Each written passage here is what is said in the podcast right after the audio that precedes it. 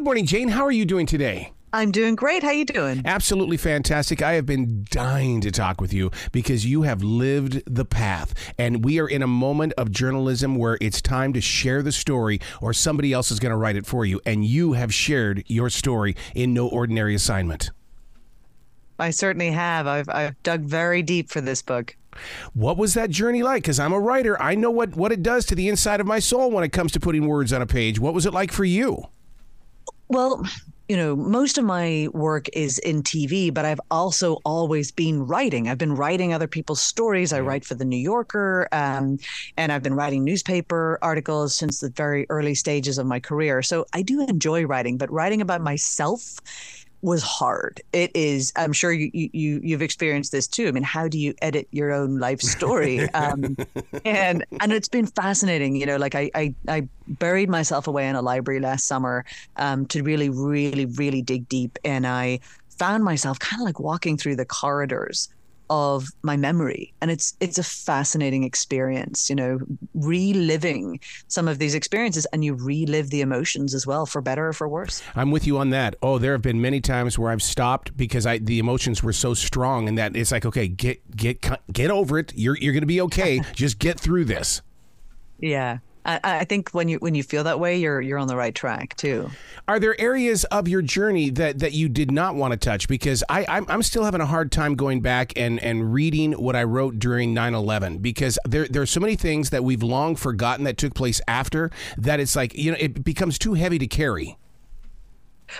For me, from the very get go, and I write about this in the introduction to the book. You know, I my intention was to be open and honest mm-hmm. and and and very often you know that includes talking about your flaws and your mistakes and the things that that that make you human so it was you know it's tempting to to to do that but for me because i had set out a question at the very beginning of writing this which was why do I do this work? And not just, you know, the kind of rote answer, which is true, but a little idealistic, you know, like, well, you know, it's a true, I want to speak truth to power. And I, and I, and I, and I, you know, I think that there's a tendency to, to, to, um, to talk in a way where we we speak in broad strokes about the politics and the policy of what mm-hmm. we do, uh, uh, uh, but not necessarily where does it come from on a personal level. And you'll notice in the book there's sort of like there are two journeys. There's a very personal journey and there's a professional journey. And I didn't want to just write about my work. I wanted to write about the person who does this kind of work because I want the public to know you know, we're we're we're living through an era where journalists are so often demonized or lionized as celebrities, and and I just wanted them to see a real human being just doing their best. Not only that, but these AIs are coming in really super fast, and I, I, I'm, we've got to have journalists that are going to stand up and say, "No, that's an AI. Here is the real story." And certainly, that's an AI, but I'm actually there.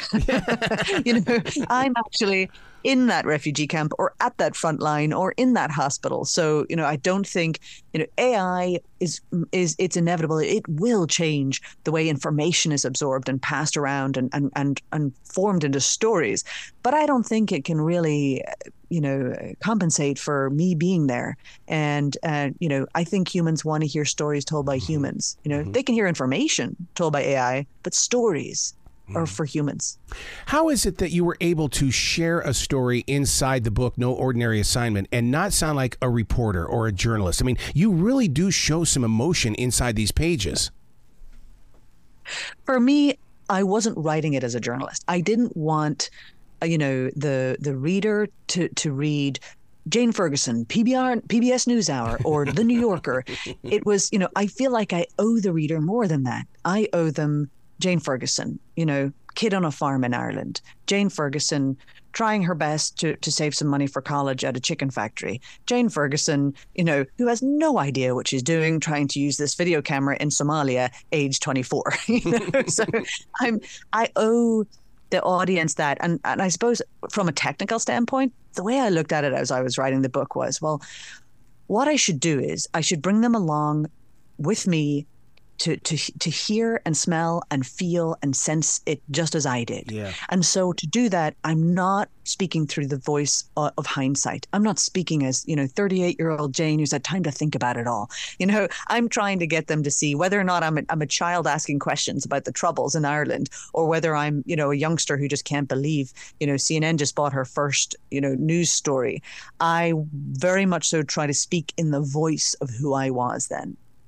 Isn't it an amazing journey? Because I mean, the, the what happens is is that I mean, because I can still remember when I first got into broadcasting, and then where we are now. I don't ever want to go back there because you always hear of people that want to go back. No, mm. the, the experience of it all, and to be in those places. I mean, that, that's got to be something for you where it's like, okay, this it's not a trophy, it's a mile marker, and we're going to create a chapter around this.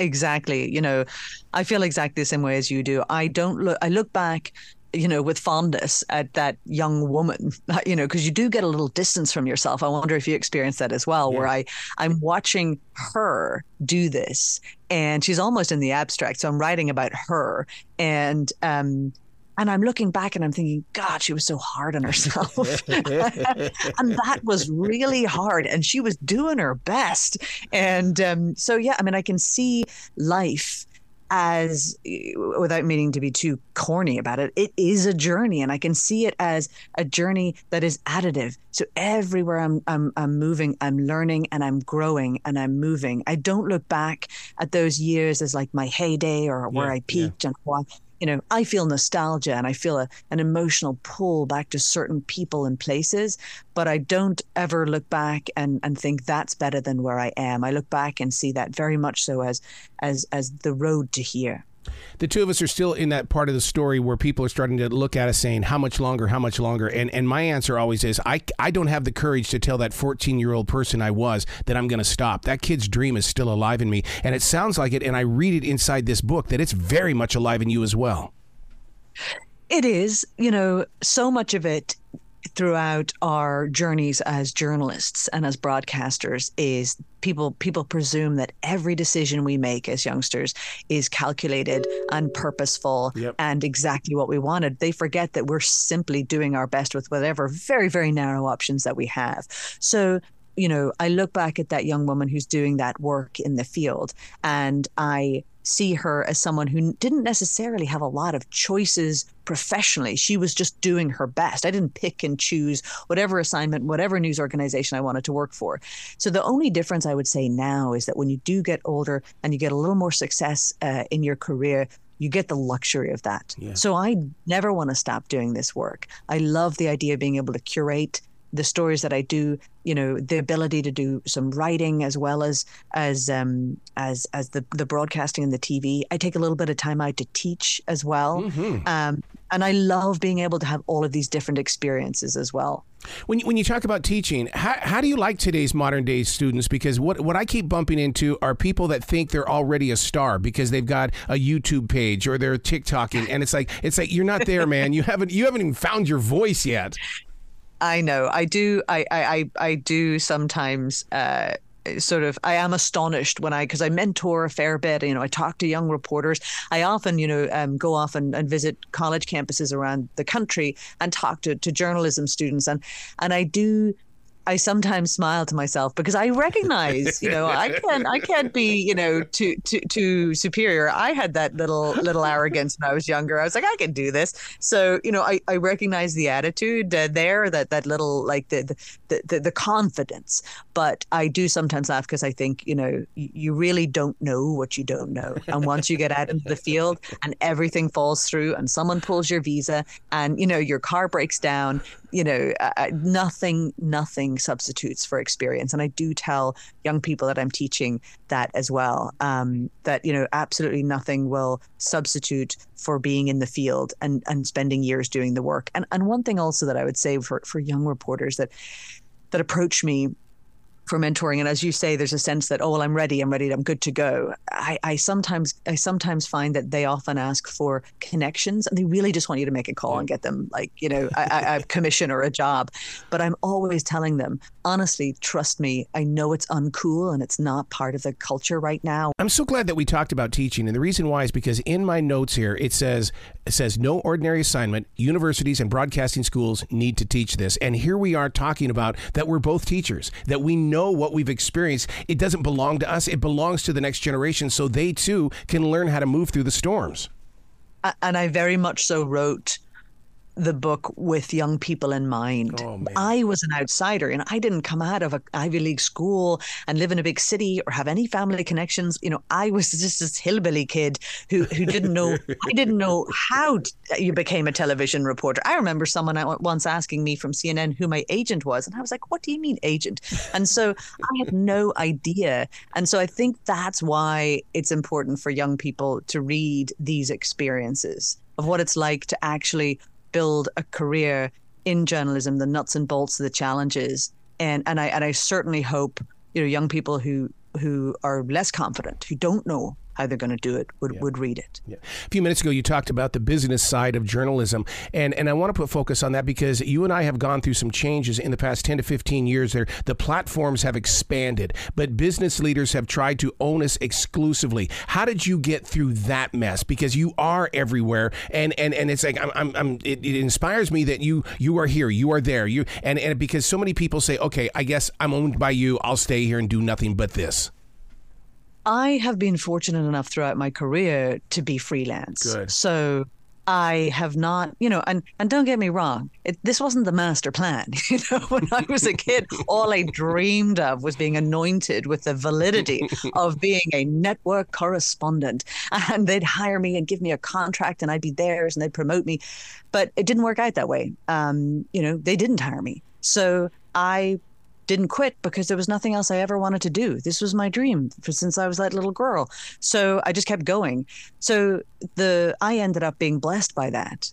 My freelance career meant I could take the time to, you know, uh, spend months prepping a major story, something like getting into Yemen during the civil war, yeah. or I could turn around and you know pitch a story to the New Yorker and start writing for a magazine you know or I, I didn't I was very fortunate I didn't have to do shift work in between my assignments which by the way can can add a lot of um, emotional and mental pressure mm-hmm. to journalists who just come home from a war zone instead of decompressing they're back into an understaffed newsroom working 12 hour shifts or 9 hour shifts and so I was lucky to, to be able to do that. Uh, you know, in, in, the earlier years of my career, I didn't think it was luck. I thought it was misfortune. But I look back and realize I had so much control over my career as a result. Speaking of that decompression, boy, you bring up a great subject there because I call it post production blues and I also call it defragging. How do you defrag when you've been to a situation like that? Because you've got to suffer from PTSD. I, I, I have the book, I see what you've been through. you know, I over the years have massively prioritized uh, my mental and emotional health. I'm lucky to be coming from that generation where we're not so macho about therapy or decompression yep. anymore. Um, I saw a lot of older reporters, you know, those who I'd looked up to and lionized as a youngster, really struggle and you know there was a sort of certain taboo amongst that set around seeing a therapist. People were afraid that if you ever if you ever even talked about yeah, ptsd yeah. you'd be pulled off the road.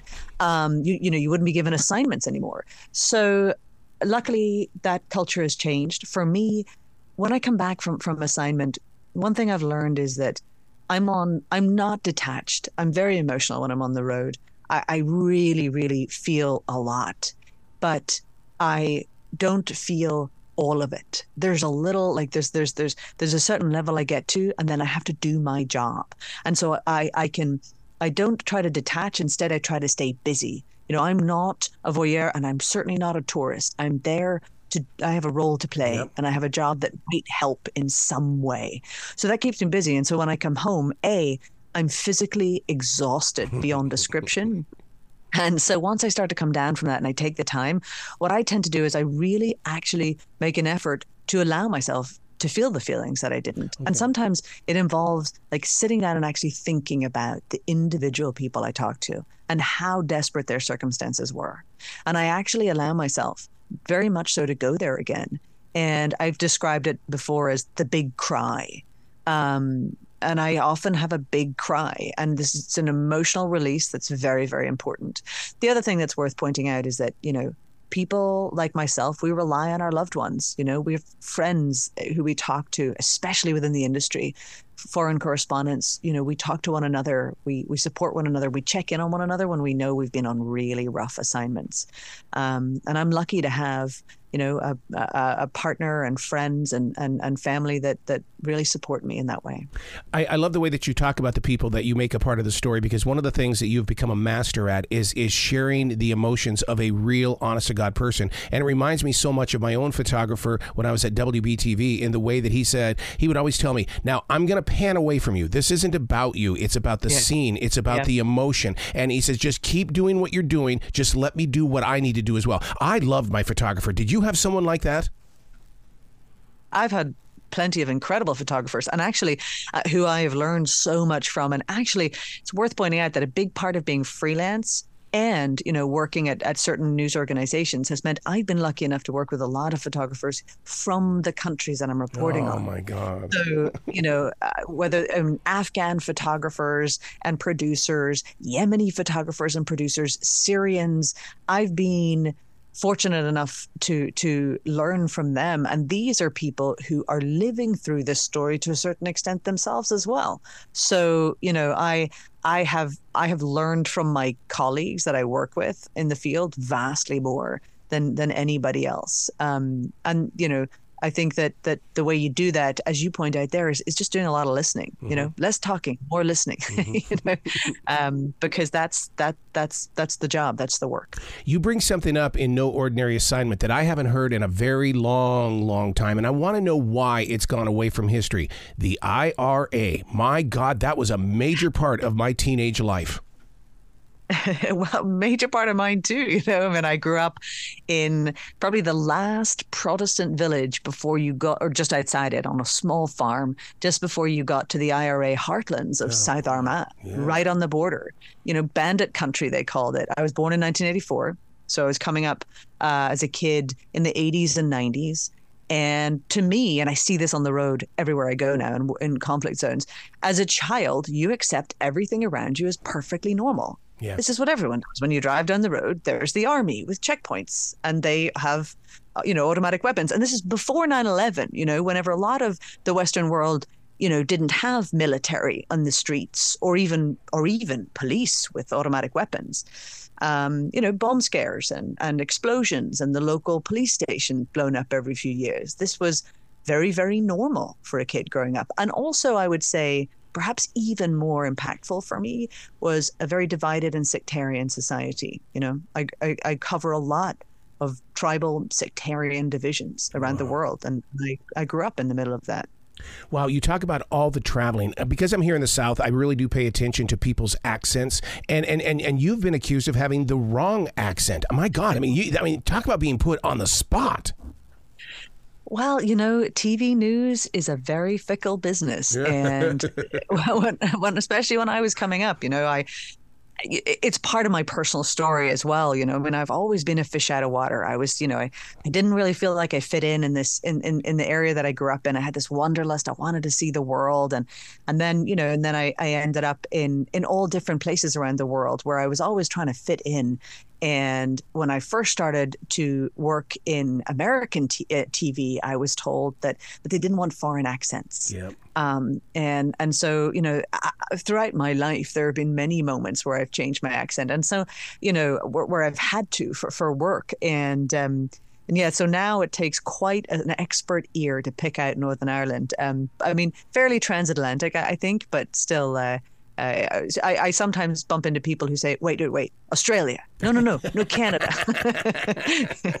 so, um, so it's it's just it's just a, a, part of of the sort of fickleness of television, I guess. Do you think our attraction to your stories and the reason why the world basically kind of just comes to a halt when one of your stories happens is because when you do your re- your reporting, your journalist, um, is is it because we see ourselves in the people that you're that you're interviewing or the stories that you're sharing? It's almost like, my God, this could be me. You know, sometimes, but not exclusively. I always say that my job is to remind people of other people's humanity. Yep, they yep. don't necessarily have to see themselves in another person's situation. You know, it can be impossible to, to for someone to relate to someone whose children are starving in a famine. That mm-hmm. that's just unthinkable in a literal sense for a lot of people watching. But I do try to remind them that you know of, of of the humanity of another person. You know you may not be able to relate to their situation but you are you know perhaps a parent or you are someone who uh, who knows that that that you know their grandparents fled war yeah. and can ex- can remember their tales of that. Um, so yeah there are times when I'd really want people to to relate you know. Um, but I think that all that I'm trying to really put across is you know humanity on the line and not Uh, you know just death death tolls and numbers and figures. And the best way to do that is to remind people that war is always experienced on a personal level. You know you sit down with someone in a, in a refugee camp or a hospital or even just a neighborhood under bombardment and they don't tell you about the politicians and the geopolitics and this happened you know you sit down with a kid and they'll be like well i don't know the cat's missing and we can't find her and dad went out and never came home and and you know like there's no food in the fridge and my brother keeps crying. Like people experience war on a personal level and that is relatable because anybody who has ever experienced a crisis you know can see that you don't see it from this big high up place staring down at it you experience it in your life Wow. This is a must read book. I, and I want listeners to know that it's called No Ordinary Assignment. To me, it's like a modern day Western. You're out there in that wild West and you're, you're getting the story and you're bringing it back to people. It is such a great summer read. Thank you very much. You've got to come back to this show anytime. The door is always going to be open for you. I would love that. Excellent. Will you be brilliant today, okay? You too. Thanks so much.